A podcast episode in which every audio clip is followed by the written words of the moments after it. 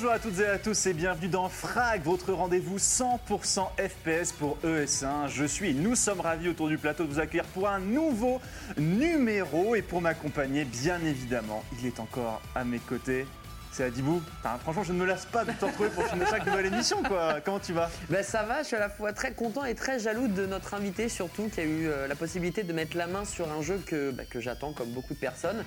Les spectateurs vont très vite euh, savoir de quoi on parle. Et tout à fait, puisque eh bien, pour cette émission, on accueille Panta, journaliste chez jeuxvideo.com. Salut Bonjour Panta, à tous. comment ça va? Ça va impeccable, je vais super bien, je suis très heureux d'être là avec vous messieurs. C'est un plaisir. On est vraiment content parce que tu as pu mettre les mains sur Projet A, vous savez, le ça. fameux FPS de Riot dont on vous parle depuis maintenant plusieurs euh, semaines. Et cette fois-ci, on a du concret à vous proposer. Mais avant toute chose, le sommaire de notre émission. Euh, Pour commencer les news avec euh, sur Counter-Strike les résultats des UM Katowice avec les résultats des équipes françaises G2 et Vitality. Ensuite le point sur la Call of Duty League, le homestand d'Atlanta mais aussi l'Open de Paris où des équipes françaises concouraient. Puis nous terminerons par ces news par l'Overwatch League et le départ aussi intéressant qu'inattendu de Paris Eternal. Puis ensuite avec Panta, notre invité, nous reviendrons sur Projet A, le FPS de Riot a enfin dévoilé son nom, son gameplay ses personnages. Voici le dossier de notre émission, donc, comme je vous le disais, les news. Les news, et d'abord on part sur Counter-Strike à Dibou, puisque eh bien, se déroulaient ce week-end les IEM Katowice, premier major de, de l'année, donc l'un des euh, mo- moments les plus importants. Et euh, donc on a eu les résultats, autant Vitality a déçu, mais G2 par contre était au rendez-vous. Ouais, tout à fait, ça s'est tenu du euh, 24 février au 1er mars et on va commencer par Vitality. Voilà, malheureusement Vitality qui a une sorte de plafond de verre qu'il n'arrive pas à exploser malgré un bon démarrage, un bon démarrage face aux ninjas en pyjama. Ils ont perdu euh, versus Astralis et ensuite en loser bracket C'était contre FaZe. Contre FaZe, effectivement. Et euh, bon, bah voilà, on perd malgré le meilleur joueur du monde, Ziwoo. Et cette défaite a eu pour impact, eh bien, très récemment, euh, le départ d'un joueur, Alex, qui quitte la structure Vitality. D'après nos confrères de 1PV, effectivement, euh, l'une des, l'une des solutions qui aurait été trouvée par le coaching staff serait eh bien d'écarter euh, Alex. Alors, ça aurait euh, quand même beaucoup, beaucoup d'incidences, puisque Alex était quand même leading game. Il avait aussi partagé pendant un moment, quand NBK était encore dans la line-up, eh bien, ce- ce- le rôle de celui qui doit mener l'équipe en jeu, annoncer les plans de jeu. Et eh bien, pour lui assurer bah, justement ce, ce lead complet dans l'équipe, on avait décidé d'écarter NBK. Ouais. Eh bien, pour l'instant, la sauce n'a pas pris, et donc le joueur anglais aurait été écarté de la line-up. Alors attention, rien d'officiel à l'heure où on enregistre cette émission, mais en tout cas, c'est la direction qui est en train de prendre la ruche. Tout à fait. Et pour le remplacer, il y a déjà des noms voilà, qui sont susurrés sur l'oiseau bleu. Il s'agirait d'Adji, euh, joueur du LDLC OL. Ah, Voilà. du coup, Ça, intéressant. C'est première news, encore une fois, de nos confrères euh, OnePV euh, Rivenzi. Donc, euh, donc on reste sur du 100% français pour l'instant, quoi. Clairement, très clairement. très très bien, très bien. Pour le reste, on a parlé Vitality. On va parler cette fois-ci de G2 qui a beaucoup mieux performé qui va rester dans l'histoire. Mais je, je vais revenir là-dessus juste après. Les D'accord, ok, ça marche. G2, euh, ligne droite dans le groupe B. Ils ont battu tout simplement euh, les 100 Thieves, les Maus Sport, la Team Liquid et accèdent au playoff qui était malheureusement à huis clos à cause du coronavirus. Donc il n'y avait pas forcément d'ambiance, mais il y avait énormément de très bons plays. Ils vont jouer ensuite du coup face aux Fnatic, ils vont battre 2 à 1 et ils accèdent à la grande finale face à Navy. Et Ah c'est oui. là on parle de- de- d'histoire, parce que Navy est arrivé très vite en lower bracket, mais a littéralement tout remonté. Et en playoff, eh bien, ils ont littéralement changé de visage et ont infligé un 3-0. Mais alors, c'était sorti de nulle part. Les Navy ont littéralement euh, terraformé les, les G2, malheureusement. Terraformer des G2. Ils les ont creusés. quoi. Ils, les ont, ils les ont creusés, ça a été très très dur pour, euh, pour le G2. Alors du coup, euh, Navi qui, qui rentre dans le bal des grands en remportant du coup cette, ces IUM Katowice. Ils avaient euh, notamment mis Guardian de côté euh, très récemment, ils ont rajouté euh, Perfecto, joueur russe qui a énormément clutch et du coup pendant la conférence de presse, les joueurs euh, Navi soulignaient euh, et les journalistes aussi la performance de leur nouveau venu, comme quoi eh bien, il était peut-être la pièce manquante au puzzle euh, Navi. Donc euh, on est très content de revoir Navi euh, au top et ça ne fait que ouvrir le pool d'équipes qui reviennent très fort actuellement sur CSGO. Difficile désormais de, on va dire, de décrocher un duo, un trio de tête. Maintenant, on sent que c'est de plus en plus ouvert sur la scène Counter-Strike. Ouais, effectivement. Et si Navi a, a gagné finalement cette UM, c'est parce qu'aussi plusieurs équipes, tu le disais, arrivaient, enfin plusieurs joueurs arrivaient à perdre simultanément. On pense évidemment à Simple qui a été phénoménal. Il y avait Electronic aussi qui a été très chaud et ça a été amené par un homme. On parle souvent de, capitaine, de leader, il en faut un. Chez Vitality, ça va probablement changer, mais il y avait Boomblish qui a été encore une fois genre magistral, donc une victoire largement méritée, mais nos cœurs saignent parce que c'était une véritable défaite. Je crois que le dernier match était sur Mirage, la dernière carte, 16-2 pour avis. Ah oui, c'était difficile. Quoi. Donc en plus des UM Katowice qui est dans un contexte un peu particulier, puisque eh bien, vous le savez, coronavirus euh, oblige, la salle était complètement vide, et donc du coup c'était une ambiance un petit peu hmm. particulière. Les joueurs euh, du coup n'avaient pas forcément la ferveur du public autour d'eux. Du coup Malek, le coach de, de G2, euh, disait à nos confrères de chez Vacarme que eh bien, tout le monde était beaucoup trop calme dans le match et qu'il fallait les remotiver un peu en mode les gars, et c'est quand même une demi-finale, il faut y aller, c'est une finale aussi, donc il faut la jouer, en tout cas bien jouer à Navi, mais ça augure du bon pour G2 et point d'interrogation pour Vitality. On en reparlera bien évidemment dans notre émission. On continue l'actu avec euh, la Cold League, avec eh bien, le homestand d'Atlanta euh, qui se déroulait. Et euh, ben, Paris qui avait bien débuté, bah, notamment avec les deux premiers homestands avec Londres aussi, eh bien ça s'est mal passé sur ce troisième. Ouais, cette fois-ci, même si on arrive toujours, enfin on, les Paris Legends arrivent à battre tous les pronostics et tous les power rankings, ça s'est très bien passé du coup à Minneapolis, à Londres, tu lisais, puis là à Atlanta, c'était un peu moins bien. On a perdu malheureusement 3 à 1 malgré une très bonne première carte sur euh, Hardpoint, comme vous pouvez le voir de la part des Paris Legion. Ils vont retrouver en loser bracket, enfin sur le, match euh, suivant, euh, l'équipe de Toronto, qu'ils vont encore battre Toronto, ah, qui a le plus moche logo de la ligue, hein, pour le coup. C'est une petite crotte de nez qui est posée sur une feuille. c'est très très. C'est original. C'est original. C'est très très original. Il faut apprécier. Alors du coup, Paris a perdu. Mais où est-ce qu'en était Brésil? Est-ce que Brésil a joué euh, Alors Brésil n'a toujours pas joué, ah. mais Brésil a eu la gentillesse de répondre à certaines de nos questions. Et ce qui est cool, c'est qu'il joue. Ce qui est bien, c'est que Paris eh bien, lui permet finalement ah, de jouer ailleurs. Il est prêté dans une équipe qui s'appelle Hard Train, qui a pour but tout simplement de dominer la scène compétitive et bon, du coup, en dessous, hein, puisque pas, pas, forcément présent pour la mm. Code League. Et euh, il y a eu un event euh, assez cool qui a été joué et ils ont plutôt perdu d'ailleurs les petits gars. Oui, ils ont fini troisième il me semble. Alors c'est Trainard dans le nom de l'équipe, euh, il, me, il me semble. Et donc tout à fait. Donc c'est mené par Wailers, ancien joueur de chez Vitality, et aussi Hydra. Donc vous pouvez voir qui est eh bien l'un des très grands espoirs de la scène française depuis longtemps maintenant, qu'on a vu dans beaucoup de circuits amateurs eh bien performer. Et on attendait enfin en plus de 18 ans. Il a l'âge désormais de participer eh bien aux compétitions internationales, puisque sur Call of Duty, peut-être que vous ne le savez pas, mais il faut avoir 18 ans pour pouvoir participer eh bien, à tout ce qui est tournoi euh, brandé euh, Activision. Donc euh, pour le moment, ça se passe bien pour, pour pour Brésil et ses coéquipiers qui ont fini troisième derrière Singularity et Team War sur l'Open de Paris qui se déroulait donc aussi ce week-end. Donc ça reste quand même positif pour Brésil en espérant qu'il ait l'opportunité de revenir dans l'équipe numéro 1. Bah, clairement, quand on en a discuté, c'était ça, c'était le... continuer à être chaud déjà, ne pas être mis sur le banc et plus du tout jouer de manière compétitive, prouver sa valeur et pourquoi pas Paris le, va le reprendre dans la line-up mais de manière vraiment... Euh, dans le 5 majeur, parce que là, pour le coup, c'est vrai qu'il est mis de côté avec Phantoms. Donc ça, c'est vraiment le but et on lui envoie un maximum de, de courage à Brésil, surtout que son équipe, bah là, certes, elle a perdu une place, elle est troisième, puisque Atlanta Phase a réussi à passer devant juste après Atlanta. Mais Paris Legion est encore très chaud et donc ça serait cool d'avoir un Français qui ne soit pas juste une simple mascotte comme on l'avait dit dans les émissions précédentes. Et du coup, on lui souhaite bonne chance avec bien évidemment son équipe de Trainard euh, pour les événements futurs et l'équipe BDS aussi qui a fini euh, euh, elle aussi plutôt bien classée avec bah, l'équipe de Zik dont vous avez parlé et bien, dans les émissions précédentes. une autre équipe de Paris et cette fois-ci eh bien on passe du côté d'Overwatch, l'Overwatch League parce que eh bien je le disais, tu suis un petit peu l'Overwatch League Panta Pas du tout, je, je, suis assez peu FPS tout ça. Ouais ouais ouais mais j'y joue vraiment au casu donc j'ai pas vraiment le temps de m'intéresser à la scène e-sportive, mais ça, m'impressionne à chaque fois. Quoi. parce qu'en plus, les horaires sont compliqués, donc euh, c'est vrai qu'il faut vraiment être passionné pour suivre la scène euh, de Overwatch et l'Overwatch League.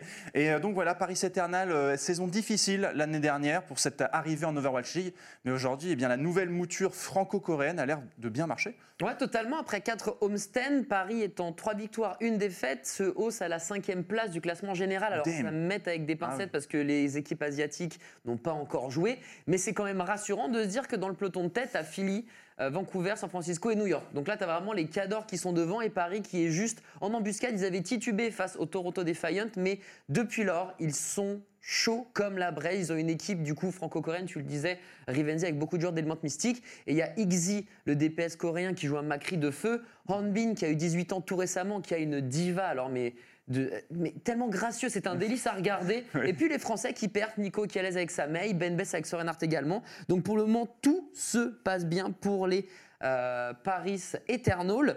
Le seul petit bémol dans tout ça, c'est que, enfin bémol si j'ose dire, Il y a le Hero Pool qui va arriver dans pas Ah oui, longtemps. c'est ça. Mais c'est quoi du coup ce truc de Hero Pool? Parce que euh, c'est pas très clair. Le Hero Pool, c'est tout simplement une façon de changer la méta chaque semaine. Blizzard va prendre les héros les plus joués dès qu'on va dépasser 10%, Des games? 10% des games? Ouais, sur un global. Genre, dès que ton Ah pic ouais. est, est pris plus de 10% de manière globale, il va faire partie d'un tirage au sort et on va ban chaque semaine un tank, deux DPS et un support. Pour la semaine qui arrive, pour les homestands de Washington, vous verrez que Macri, Widow Ah oui, ok. sortent, Reinhardt sort et Moira sort. Et Ben Bess avait tweeté justement Ah, s'il n'y a plus de Reinhardt, moi je suis sur le banc. Donc on comprend mieux maintenant pourquoi il y a autant de joueurs oui. dans les différentes équipes. C'est parce c'est qu'il faut un turnover.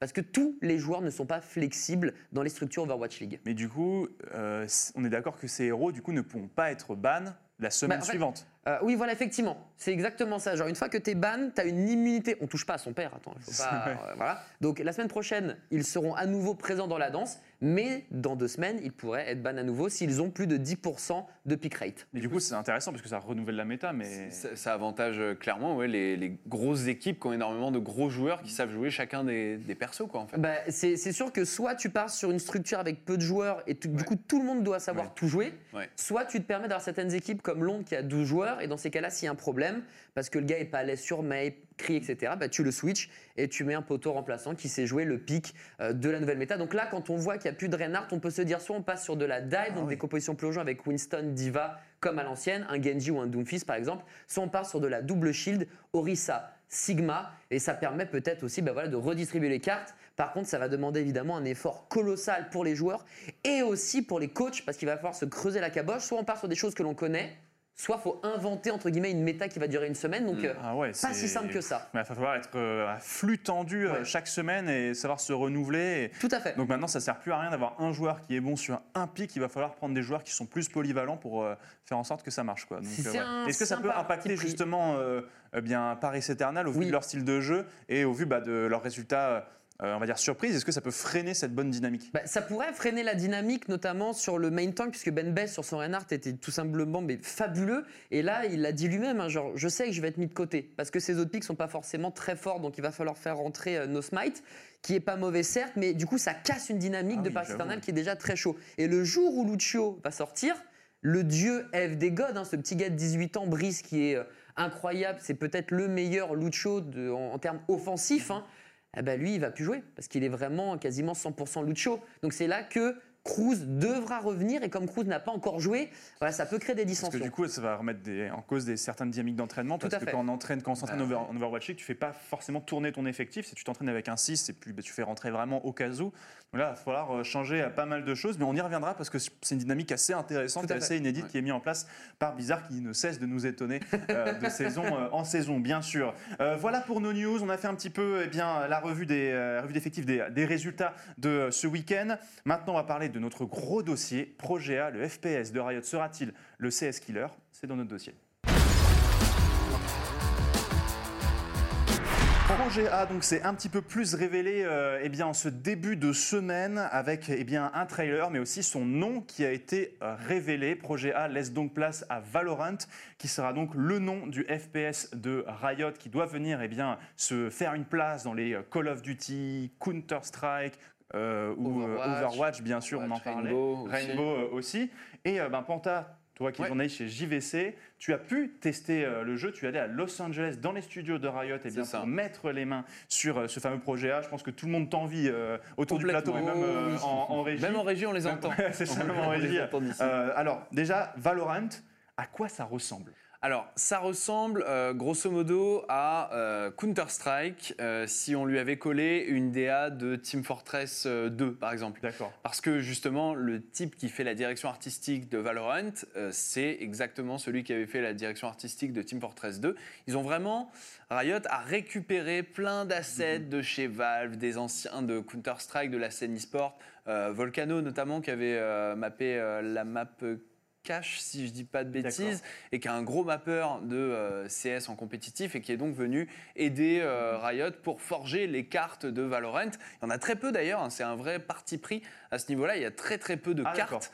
Euh, on en a essayé deux, nous, donc ce qui est très très peu quand on teste un, Ils vous un ont dit le nombre de cartes qu'il y aurait Ils ont dit qu'ils allaient bosser pour faire en sorte qu'il y en ait 4 voire 5 à la release. Plus. Ouais, et la sortie, c'est cet été, donc euh, sous forme de free-to-play. Donc c'est un jeu qui est gratuit avec euh, Battle Pass, skin, full cosmétique. Classique, euh, ce Le qui se fait classique, actuellement. euh, D'accord. Ce sur quoi on peut être sûr, c'est que Riot va faire un maximum de taf côté support longue durée, va donner du contenu au jeu progressivement, va lui donner des ajustements via les mises à jour et tout faire pour en faire un jeu équilibré qui soit bah, candidat idéal pour en faire un, un cadre du compétitif comme l'a été League of Legends. C'est vraiment leur objectif, c'est de faire le League of Legends du FPS et de donner du coup à ce qui ressemble à un clone de Counter-Strike finalement parce que ça se joue pareil vraiment quand Parce tu que poses les sorts que l'on peut voir, enfin, du coup, on se disait au début, les premières images qu'on a vues pendant Oui. le reveal, c'était c'était un petit peu comme Overwatch, il y a des Ouais. sorts. Mais non, le feeling, Pas tant que ça. c'est vraiment que le Counter-Strike. C'est ça. En fait, c'est 80% Counter-Strike, 20% un jeu de sorts où tu vas devoir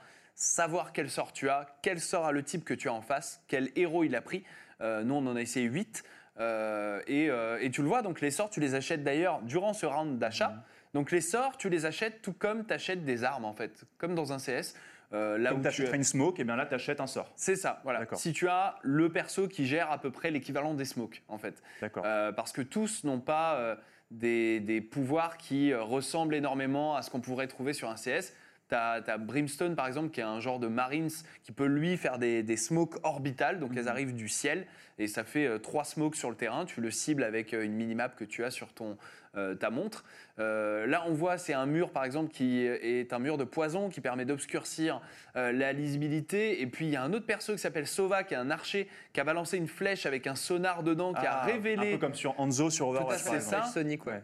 Vraiment, il n'y a rien de surprenant dans ce jeu. C'est-à-dire que c'est juste, ils ont pris aux bons endroits les bonnes idées et ils en ont fait un truc qui euh, a l'air très balèze pour du compétitif, qui marche bien, qui tourne sur énormément de configurations. hein. Il faut une, une bécane assez sommaire, un, un i3 suffit, Ah oui, avec une d'accord. Ah ouais. 700, une euh, génération 7 de GeForce, tu vois. Donc, euh, En même temps, le, le style très épuré Ouais. qui va plaire aux, aux compétiteurs permet aussi de faire tourner sur pas mal de machines. Alors, du coup, moi, je- j'entends le côté compétitif, mais l'essence d'un jeu, et on va en parler, c'est la première question, c'est va-t-il plaire au grand public? Parce que des FPS qui se sont affirmés compétitifs, mais qui n'ont pas trouvé leur public, je pense notamment à Shootmania, Ouais. euh, bah ça, c'est arrivé aussi. Donc, euh, est-ce que est-ce qu'on va réussir à se placer? Est-ce que moi, par exemple, ça va être assez novateur pour que j'ai envie de m'y intéresser? Alors, il est drôle à jouer. Il est, il est, il est fun à jouer. Tu fais vraiment. euh, c'est si tu meurs, c'est que tu as fait une erreur. C'est vraiment. Euh, ça ne laisse pas de, de- de place à- au hasard comme jeu. C'est un jeu où la visée est extrêmement importante, la prise de décision est extrêmement euh, rapide, le TTK est super court. Donc euh, c'est vraiment un jeu qui est pensé pour le compétitif, mais qui renie pas le fun qu'on peut retrouver dans une game de CS où on, où- enfin, CS en plus fun quand même. D'accord, ok, donc c'est un Tu petit peu plus un petit Et peu plus puis fun sans le CS. côté entre guillemets terroriste, parce que là on le voit, c'est pas une bombe qui plante, c'est Oui. un spike. C'est ça. Et ça, ça permet vraiment d'ouvrir les vannes, parce que Counter, finalement, à cause de ce côté terreau-anti-terreau, se bloque Ouais. énormément d'accès au, au grand public, hein, presque. Bien sûr, et puis tu peux pas sortir de skin, tu peux pas sortir. euh, Enfin, si tu en sors, mais tu, tu vas sortir, euh, je sais pas, un antiterroriste de tel pays, un autre Ouais. antiterroriste de tel pays, un Spetsnaz. Enfin, c'est très fermé euh, Counter-Strike, et effectivement, comme tu le dis, euh, et je crois que c'est euh, Alpha qui disait ça dans sa première vidéo. Il disait euh, oui, euh, Counter-Strike, ça s'est enfermé dans ce duel terroriste-antiterroriste, et dans le contexte actuel, c'est très dur de mettre en avant un jeu e-sport où euh, on entend les terroristes Mm. remportent la victoire. c'est ouais. Ouais, pour ça que Euh, Rainbow, du coup, lui aussi, change carrément de virage en disant non, mais maintenant, c'est plus des méchants et des gentils, c'est des gens, ils s'entraînent. Ouais. Voilà, sur un stade et c'est très cool. Et là, Ouais. c'est là, c'est pareil. Là, en fait, c'est des agents qui sont des agents de services spéciaux et tout ça, qui s'affrontent dans un futur euh, proche. Ils, ont, ils vont tous avoir leur lore, ils vont tous en faire des personnages assez charismatiques, même si, bon, sur le cara design, pour l'instant, c'est Ils sont pas... assez lisses, quoi. Enfin, Ouais. il y a quelques images qui sont passées sur Internet, puisque du coup, l'embargo qu'il y avait s'est levé début de semaine, Ouais. euh, ce 2 mars. Donc, euh, on a pu voir quelques aperçus des, des personnages, et c'est vrai que pour l'instant, bah, sans jouer les rabat-joie, j'ai pas trouvé ça incroyable. J'imagine qu'il faudra que je joue au jeu Mm. pour me rendre un petit peu plus compte. Mais ça s'adresse alors plus aux joueurs de Counter-Strike. Vraiment, Oui. toi qui as beaucoup joué à Counter-Strike, Ouais.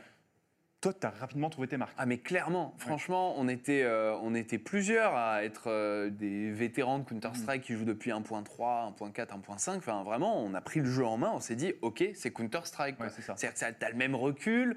Alors même s'ils te disent, oui, on a, on a tout bossé from scratch, hein, on l'a bâti de zéro le jeu. Oui. Ouais, bon, il y a un modèle, quoi. tu le sens. euh, C'est ça. Tu dis, eh, tiens, celui-là, je. Regardez, c'est la Joconde. Bon, bon, bah, franchement, je suis parti de rien, d'une ça- vide. hein. Bon, il y avait un modèle, mais je l'ai quand même repeint à ma façon, quoi. exactement ça. Tu prends l'AK, ça se joue comme une AK. T'as un scout, t'as un AWP. Même système de pattern sur les tirs. Ouais, ouais, ouais, euh, c'est ah oui. exactement pareil. euh, arme précédente que tu spammes deux fois pour euh, que la WP recharge plus rapidement. Apparemment, il y aurait Enfin, même le bunny hop, ce fameux bunny hop quand tu fais contrôle et saut pour sauter un tout petit peu plus Alors, sur les caisses. Apparemment, il serait aussi dedans. C'est vraiment une caractéristique. Alors ça, aussi moi, de je l'ai CS. Essayé quand on l'a essayé dans les studios. Ouais. Euh, le premier jour, ils nous ont fait essayer une build. Le deuxième, ils nous ont fait essayer une autre build. Qu'est-ce que c'est les builds C'est nous- des versions du jeu qui sont encore en cours de développement. Et il me semble que le bunny hop fonctionnait sur la première et pas sur la deuxième. Ah, Donc peut-être qu'ils Les essayent gars, des abusez pas, les gars. Ils vont remarquer, ils vont cramer, ils vont cramer. c'est clair. Et euh, du coup, ouais, donc euh, un jeu fun, un jeu super euh, tactique finalement. Alors ils vont bosser sur un système de ping, vous savez, avec par exemple le bouton central de la souris pour dire il y a un ennemi là. Comme sur Apex comme sur Apex. Rainbow. euh. C'est ça, encore une fois, on récupère des bonnes idées un peu partout. Et puis l'anti-cheat aussi qui va être euh, un axe qui va être important, c'est ce qu'ils Oui. ont affirmé aussi parce que c'est quelque chose qui a beaucoup gangréné euh, Counter-Strike. Là, ce sera aussi un axe très important dès la sortie du jeu. C'est ça. En fait, ils ont bâti leur jeu pour que l'anti-cheat soit intégré et pas que ce soit un programme euh, un petit peu à côté qui va surveiller les, les- les faits et gestes du client, donc de la, du jeu que tu as sur ton PC quand tu joues. Là, l'anti-cheat, il est intégré limite au serveur parce que c'est le serveur qui va décider de ce qu'il t'envoie comme info. C'est-à-dire que ils nous ont fait des exemples très simples, ils nous ont expliqué comment fonctionnait le jeu en 4 heures, hein, euh, avec des, des masterclass Ah sur oui, tel truc, tel heures. truc, tel truc, tel truc. Être concentré. C'était hein. assez lourd, euh, mais c'était super intéressant. Et il nous expliquait que bah, c'est le serveur qui va décider d'envoyer la position des ennemis. Euh, Mhm. parce que dans, ta jeu- dans, te- dans ton jeu, tu vas être susceptible de voir l'ennemi dans Mhm. peut-être 3 secondes. Donc il commence à t'envoyer l'info comme quoi il y a un ennemi qui est matérialisé ici. Mais tout est fait pour éviter du coup euh, le cheat. Et euh, d'ailleurs, les cheaters seront bannis immédiatement. D'accord, donc ça va être un petit peu, Ouais. euh, un petit peu strict.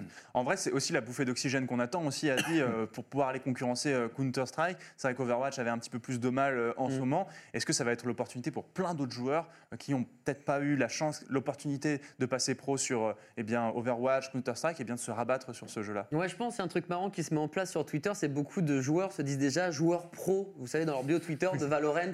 Bon, les gars, vous- tranquille, hein, le jeu n'est pas encore sorti, même pas en bêta fermée, mais ouais, je pense que ça va permettre à des joueurs de, euh, déjà d'une, de se remettre sur le devant de la scène, pour d'anciens piliers de Counter-Strike de revenir en force, ça permet à des joueurs d'Overwatch peut-être qui sont pas forcément très heureux de comment ça se construit, bah, de revenir avec un AKM qui lui n'hésite pas à mettre en avant le fait qu'il ouais. adore, oui, qui joue chez Dallas qu'il adore play euh, Valorant. Euh, donc euh, voilà, c'est cool aussi pour, pour lui, mais ça permet de créer des nouvelles sensations. Et puis Counter-Strike aussi, c'est tellement difficile, c'est bien de, de remettre un petit coup de, de polish. Ouais, de, de polish un petit peu, un petit peu dessus. On a vu, hein, il y a, déjà, il y a une bêta, enfin, il y a une nouvelle phase de test qui va être faite pour les influenceurs. On a vu qu'il y avait euh, Gotha, euh, Mm. Azox, Lutti, Alpha qui ont été invités fait. pour un événement euh, à Barcelone. Quand est-ce qu'on pourrait imaginer une, euh, une, tu penses, toi, une bêta fermée, peut-être qui devrait s'ouvrir euh, Hmm, bah, on en discutait avant l'émission. Ouais. Je pense que, comme tu disais, euh, avril, peut-être peut-être avril, ça ouais, peut-être avril. Je suis plus très sur du avril, ouais. Ça, ouais. S'il y a une sortie l'été, euh, oui, avril, mai, ce serait, serait l'occasion rêvée. Et pour terminer cette émission, je voulais aussi te poser la question, Panta, parce que c'est une question que plein de gens se posent sur, euh, sur les réseaux. Si ce jeu n'était pas brandé Riot Games, est-ce qu'on y donnerait un intérêt? C'est ce qu'on s'est posé comme question également en testant. On s'est dit, mais attends, si, enfin, si, si on nous montrait ça chez un autre studio, on n'y croirait pas en fait. Oui, on ne oui. croirait pas en ce potentiel. Parce qu'il y a la science du support, il y a la science du compétitif, il y a la science de l'anti-cheat. C'est ce qui va arriver derrière, quoi. C'est ça, voilà. C'est trois choses qui sont extrêmement importantes lorsqu'on veut s'attaquer à Counter-Strike en ayant les mêmes armes que Counter-Strike. Et bah, mine de rien, peut-être que ça, ça va faire en sorte que juste cette petite surcouche de gameplay Mhm. Au-dessus de- d'un socle qu'on connaît, qu'on a joué des milliers d'heures déjà, eh ben, que tout ça suffise à nous intéresser à Valorant. Eh bien, écoute, j'espère en tout cas que ce sera, que ce sera le cas. Il y a une preview qui est dispo sur. euh, Il y a une preview, il y a une vidéo preview, je vous ai fait un récap de tous les persos et de tous leurs sorts aussi. Donc, euh, Si vous voulez avoir les- toutes les informations, parce que c'est vrai que le temps file, euh, bah, n'hésitez pas à aller sur jeuxvideo.com, retrouver la preview de, de Panta. Merci beaucoup, Panta, Merci d'être venu vous. nous voir un et d'être venu nous parler de ton expérience du coup sur, sur Valorant. 4 heures de jeu à peu près. C'est ça. Et donc résumé bien évidemment dans la preview. Merci beaucoup, Adi. Bah, merci à toi. Un plaisir. on aurait pu parler de Valorant encore grave longtemps parce Ah, que ça intéresse clair. les On joueurs. n'a pas deux mais- heures là en régie là que ça intéresse les joueurs, mais ça peut intéresser aussi les casteurs. Donc, tu vois, c'est intéressant. Ça, en fait, toute la communauté est en train de bouillir. Et ça, c'est vraiment cool d'avoir un jeu qui te permet autant d'émulsion. Ouais, c'est ça. Franchement, bah, on espère que vous aussi ça vous a intéressé. Euh, N'hésitez pas aussi vous à partager eh bien, euh, vos avis, euh, évidemment. C'était un plaisir une nouvelle fois de pouvoir proposer euh, cette émission entre news, dossiers. Nous, on se retrouve très vite pour un prochain épisode de Frag, votre rendez-vous 100% FPS sur ES1. Et bien évidemment, les programmes continuent sur la chaîne. Ciao tout le monde. Ciao